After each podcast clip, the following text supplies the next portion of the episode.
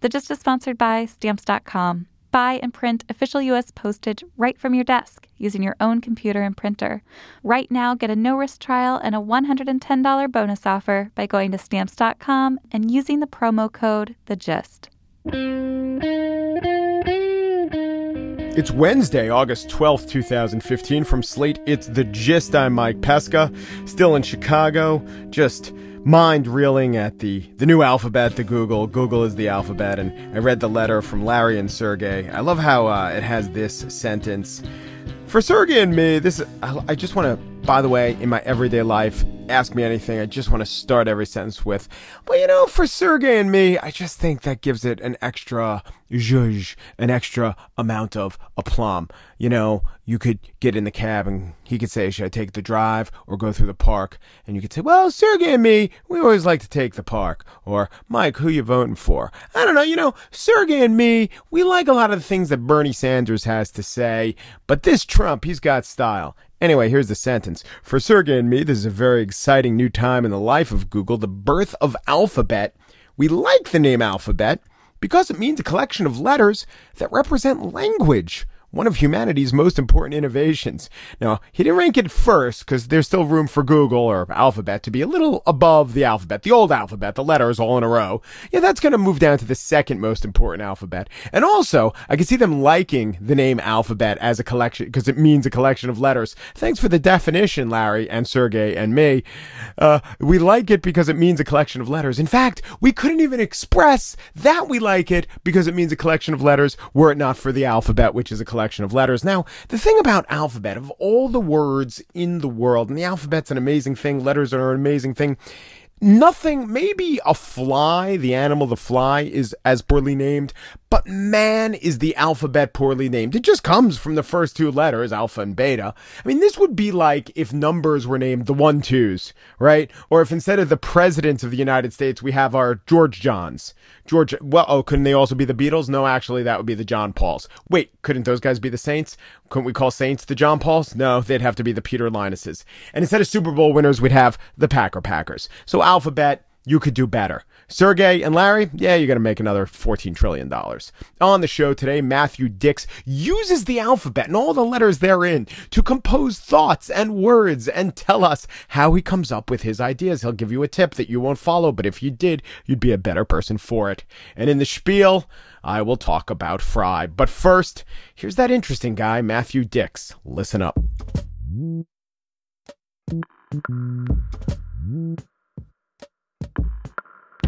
So, one thing that gets me about storytelling, I like to tell stories. And when I'm in the moment, I'll certainly give it my all and embellish and uh, maybe even uh, make a joke or two or an aside. But I just find there's a difference between telling a story and storytelling. Storytelling has become a thing. You want to call that thing an art form? Fine. You want to call that thing what they're doing at a wine bar above a uh, rehearsal space? That's probably more accurate. So, what makes storytelling this thing of storytelling? Storytelling daunting for me is that I don't know that I have a quote story to tell. If something naturally comes up, I'll tell whatever story as best I can. But to say, now I have a story to tell, now everyone stop and listen to my story that is worth having you hear it, well, I mean, that's a hurdle for me. So here, helping me, coaching me over this hurdle is Matt Dicks, who's a storyteller extraordinary, comes on our show. He, he's been coaching uh, a, a guy named Frank to tell a story, but now he's going to tell all of us not just the techniques, which he's been doing, but how to know that you have a story. Right, Matt? Yes. We're going to talk about how to find stories in your life. Okay. Now, I think that we could all think, oh, okay, that was the most interesting, that was the most coincidental, that was the craziest thing that happened to me. But after you get through the second or third craziest thing, for most average humans, you run out of great fodder. Not for you. You've been arrested, a goat licked you when you were homeless, what am I missing? You almost died a bunch of times. I, I actually died a bunch of times. You died a bunch of times. Yeah. But the important thing is none of those are the best stories. And those crazy coincidences that you have in life and those most fantastical stories, they're often not the best stories. Uh-huh. And so when I talk to people about finding stories in their life, I'm talking about finding things that are almost in their everyday that they can bring great meaning to and connect to audiences or to people around the lunch table with. Okay, so where to find these stories? All right, so I do an exercise every day. And I tell people, I'm telling you, here's what I'm asking from you, Mike five minutes a day, mm-hmm. which I've told a thousand people to do this, including a 100 people at my publisher today. And as far as I can tell, of the thousand people I've told, about 12 in the world have followed my advice. Okay. And it's I'll be not f- because my advice is bad, it's because they suck.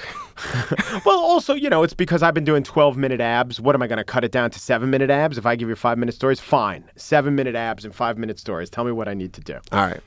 Um, so here's what I do. Every night, I sit down before I go to bed. I ask myself, if I had to tell a five minute story about something that happened today, what would that story be? and I track through my day, starting from beginning to end, and I find the moment in my day that has the greatest meaning. And then I write it down. And I write it down in an Excel spreadsheet in between five and 20 words. Mm-hmm. Short, not much commitment at all. Sometimes it takes me one minute to do this. And here's what happens over time, you start to refine your lens as a storyteller. And you start to see your life through story. And even if you're not a storyteller, I tell people this whether they're doing storytelling with me or not, it will, I promise you, change your life because we live our lives and if I asked you what you did last Thursday, you won't remember. And people tell me all the time, you hear all the time how life is passing you by. It goes by so fast. I can't believe how quickly that year went by. I'm here to tell you that life goes by for me very slowly. It is a step by step daily process because every night I sit down and I find something that made that day different than all the rest, and I record it. The act of recording it records the moment forever. It allows me to go back to that moment. And then as I do it every day, my lens for storytelling becomes more and more refined. And no longer do I have to tell stories about the time I died on the side of the road or the other time I died on the side of the road. Now I'm telling stories about little moments in my life that have great meaning to me that I can connect to people and I can make people laugh and cry over the simplest things because they're having those same moments and they're just missing them. They're just going away. Do themes emerge? Like you notice uh, every fifth day you're writing about some anxiety you have with one of your kids, and then you connect it and it becomes something bigger? patterns, I think, is what I see. The best pattern I've ever noticed is last year, as the summer was starting, my wife asked me to put in the air conditioners. And central air was a compromise that we made in our home that I've always regretted. And so she, sweet as pie, asks me from the other room, Can you put in the air conditioners today? It's really hot. And I hate putting them in because every year they get heavier, which actually isn't the case. Yeah. And it is a symbol of my mortality, which I have great issues with to begin with. So bringing them up is just a reminder that I'm getting older and closer to death. So I hate it. So I said, no, I'm not putting them in today. Like it's too hot. And she said, fine, no problem. Sweet as pie. And I sat there for 15 minutes and stewed. And my wife. Literally. And, Re- yeah, literally. And my wife and I tell people all the time that we never fight. And we've never actually had like a verbal fight. But I'm sitting there stewing, mad as hell. And then I go and I grab the air conditioners. And I bring them up the stairs loudly and banging them around. And she says, like, what's going on in there? And I say, I'm putting in the air conditioners. And she goes, oh, wow, thanks. Sweet as pie. And I have this like angry chore activity. And I write it down as the most, you know, the moment of the day that I would tell a story about, which isn't a great story. Yeah. But a month later, same thing happens with something else. She asks me to do something. I don't want to do it. I yell at her, like, I don't want to do it. She has no problem with it at all. She doesn't care at all. I sit there for 15 minutes doing, and then I angrily do the chores. So it turns out that I do fight with my wife. I fight with her by doing chores in loud and angry ways that she is not aware of. And that then becomes a story mm-hmm. because I can tell that to people and they can connect because so many husbands tell me that they do the identical thing and they also didn't recognize it.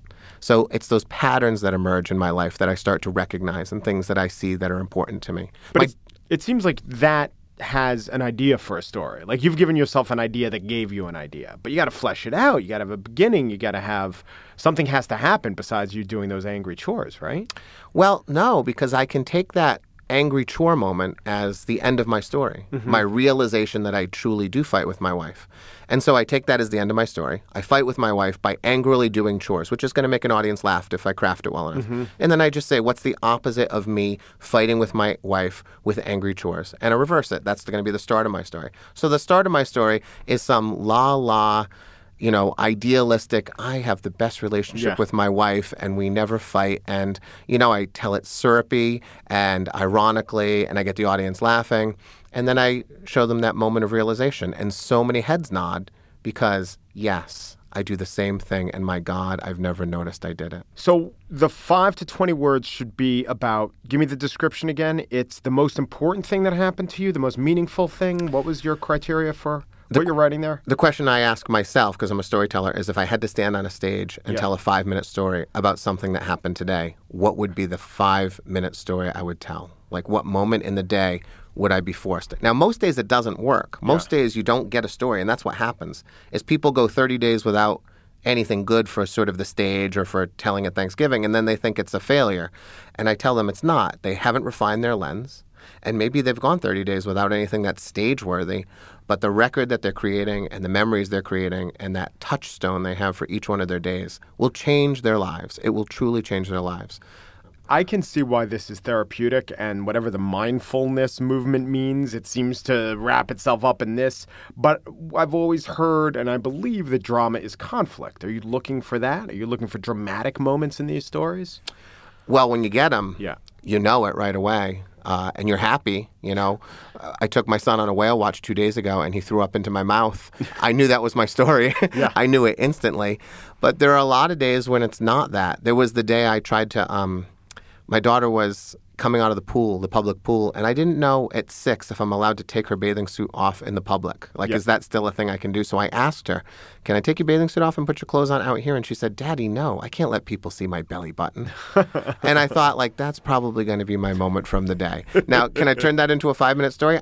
Actually, I probably could. Yeah. You know, I could probably talk about my daughter as a baby and nakedness and maybe even, you know, myself naked and somehow wrap it around to that. It's not going to be a good story, but it would be a story. But more importantly, I will remember where we were standing. I'll remember where the sun was. I'll remember that there were white clouds in the sky. And I will remember so many things about that moment that I will not have remembered a month from now if I didn't write it down. When crazy things you've you've settled into a more sedate lifestyle but when crazy things were happening to you you didn't have to do it because crazy things were happening to you. Or do you think if you were doing it back then when you were you know getting arrested or having the panhandle for cab fare home or all that stuff would the stories have been better if you'd written it down when crazy stuff was happening? Or was that stuff so crazy you didn't even have to? I didn't have to write those things down, but I'd have more stories. yeah. You know, in between sort of being arrested and being on trial, I'm sure there was 18 months of good stuff in there, and some of it was lost that, you know, I certainly could be using. And a lot of the things I write down are not stories in themselves, but they end up anecdotes or bits of larger stories uh, that eventually get developed. You know, one of my favorite storytellers in the world, she's won three Moth Grand Slams, which is extraordinary, the only woman to do it. Mm-hmm. And I asked her why she doesn't tell more stories, and she says, Well, I only have four. now, I have a sheet that has my potential list of stories. Yeah. It currently stands at 266, which every person I ever speak to thinks is insane. And I tell them the same thing. If you did the exercise that I did, it wouldn't be insane. The other beautiful thing that will happen is if you actually do this, your past memories will float to the surface very quickly. So you do something with your child, and suddenly you remember the moment when you were a child and this similar thing happened. And again, if you don't record it, you know, I know about your list. If you Yeah. don't get it down, what I'm thinking of, It's yeah. lost forever. Yeah, and Same if you do thing. get it down, it's more likely that you'll make connections off of it. I've know- got- I have the gist list every day or every time I think of an idea. The other day, I was at the beach. My girlfriend said to me, "Are you bored?" I'm like, "No," because if I think of something, I write it down on the gist list, and it could become fodder for the show. But if you didn't write it down, Yeah, it's yeah. lost forever. Yeah, and Same if you do thing. get it down, it's more likely that you'll make connections off of it. Right. Yeah. Yeah. And if you're really deep, you can think that wouldn't it be great if my mother had done this? Yeah. You know, my mom has passed away, and the memories you have of a parent, you know, years after they passed become fleeting.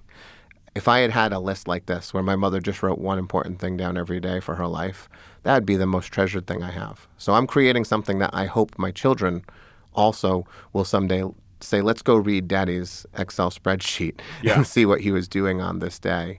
And, And what I like about it is it's not a diary. It's not like things that a, a touching moment. It's not treacly because it's a story. It's meant to be other oriented. You have to be interesting to other people. And that, I think, is useful. Yes, it's never sort of something deeply introspective that would only serve me. It's Yeah. always going to be of service to the world, let's say, by revealing something about me to the world. And the way I limit myself is I take my computer, I stretch the A column of, expe- of Excel three quarters of the way across, and that is my limit. So there is not a lot of room to fit anything in. I do believe that people who start writing down longer things every day, that's when it fails Yeah. you know, a little bit, and then you go back and, you know, you look at it and eventually start to see things that will really work as stories. Matthew Dicks. He is an interesting fellow, also a wise fellow, I think. And he runs a storytelling competition and is a, what, what are you up to, 17 time Moth story champion? I'm actually up to 20 now. 20 times he's won that old Moth thing. Thank you very much there, Matt. Thanks, Mike. Oh, the post office. There has got to be a better way. Going there takes up so much time. And leasing a postage meter is about as much fun. You know, my go to analogy is spending time at the post office, but I already degraded and denigrated that. It's just not fun. Post office, postage meter, bad. Stamps.com, good. That's the better way. With Stamps.com, you could buy and print official U.S. postage for any letter and package where? Right from your desk, using your own computer and printer, because you're at your desk and your computer, your printer, they're there. You get special postage discounts that you can't find at the post office. Plus, stamps.com is more powerful than a postage meter, just a fraction of the cost. You can save at least 50% compared to a postage meter, and you will avoid all those trips to the post office. We have a special promo offer. You go to stamps.com and you type in the gist. It gives you a four week trial, a $110 bonus offer. They give you a free digital scale and up to $55 in free postage. Don't wait. Go to stamps.com before you do anything else. Click on the microphone at the top of the homepage and type in the gist. That's stamps.com and enter the gist.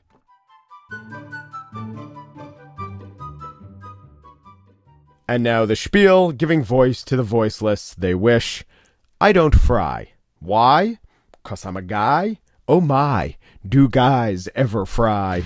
Welcome to the show. I am bad at planning in advance. Juicebox. where I met a guy who was close friends with him in Milwaukee. I grew up outside of Chicago.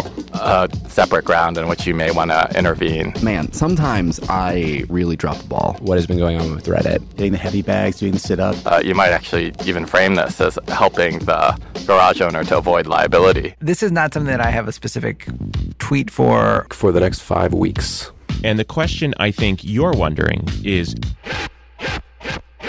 why? That was Slate Culture Gabfest producer Ann Heppermann's compilation of basically one studio and one afternoon of male voices frying, or sometimes it's called creaking, doing that thing you heard. I can't even really do it. I don't. I don't sound. That's not what it sounds like. I can't really even do the fry. But this doesn't mean that my laryngeal emanations have never been cause for comment.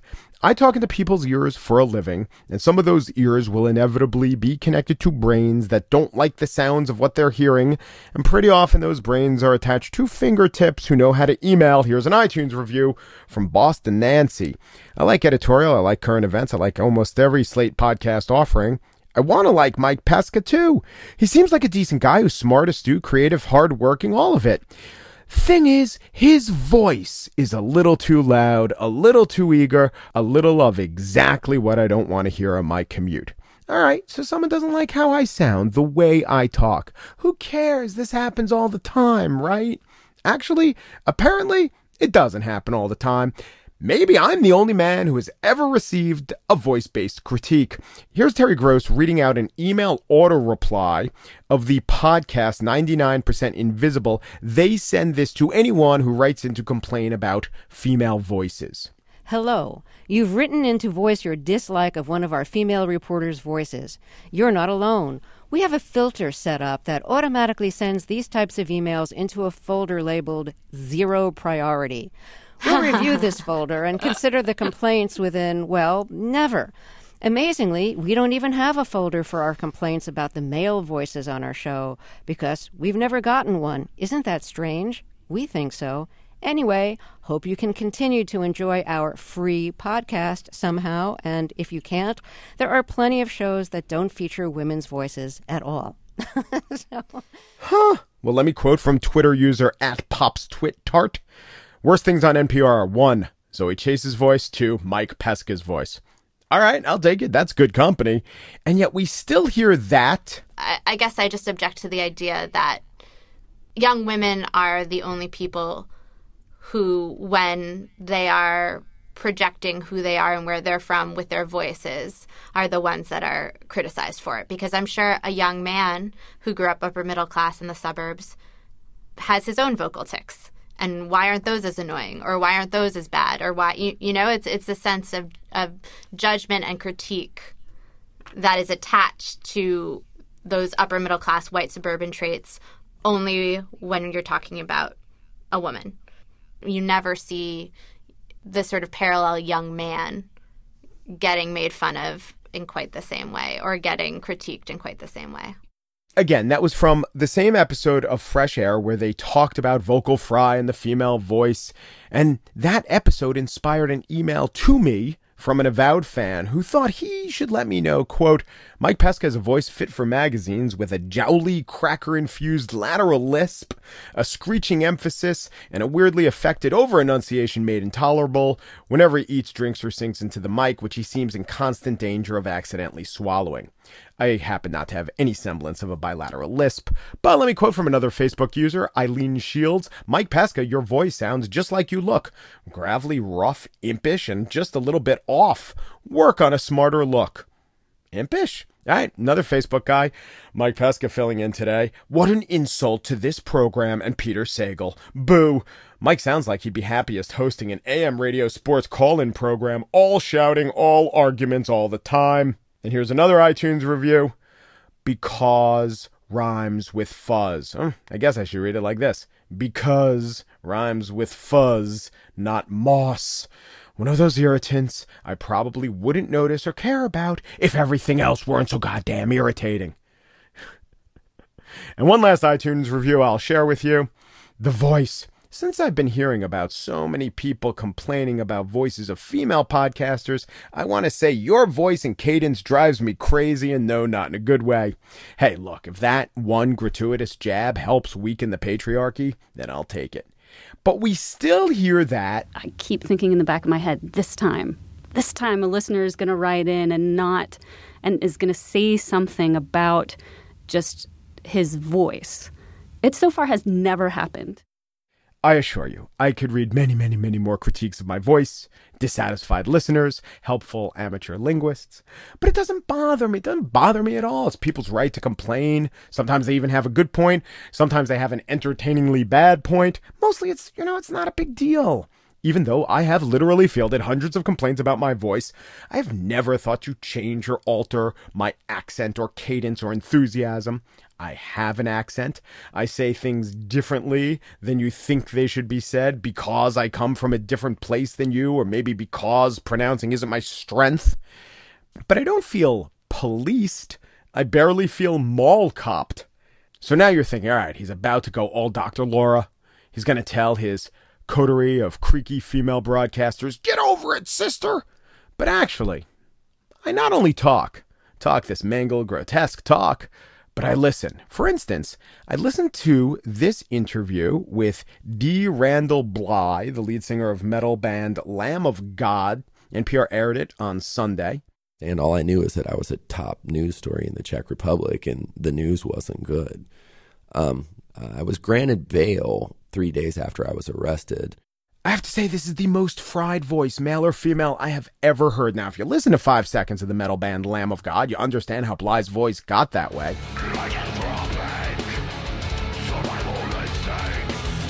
But still, you'd figure someone would comment. There are 107 comments on the story. Someone would say, I can't listen to this guy's voice.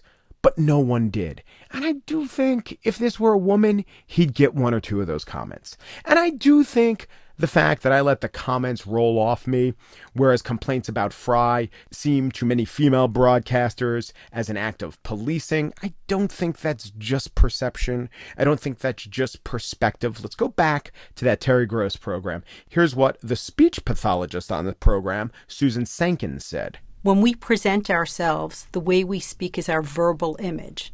And that's it. I don't care about the comments because my verbal image actually is having people think that I'm energetic or with little pretense. And if some New York seeps through, I'm from New York. Good. I've been making a living via these sounds for almost 20 years. If you don't like them, you're not alone, as I've demonstrated. And as a man who's gotten complaints, I'm sure I'm not alone, as I've demonstrated. But to my scratchy sisters, my creaky colleagues of the distaff persuasion, I back you a hundred percent, even if you sound like a haunted house in a Scooby Doo episode. I am fine with that. You are not here to provide the listening public a sonic aloe vera rubdown. You're here to impart passion or wisdom or knowledge or humor or whatever. There are plenty of ASMR videos to blanket the fragile in soft, cottony whispers. So, let your fry flag fly. Wear a button that says, I speak with Creek, and fight the sonically intolerant.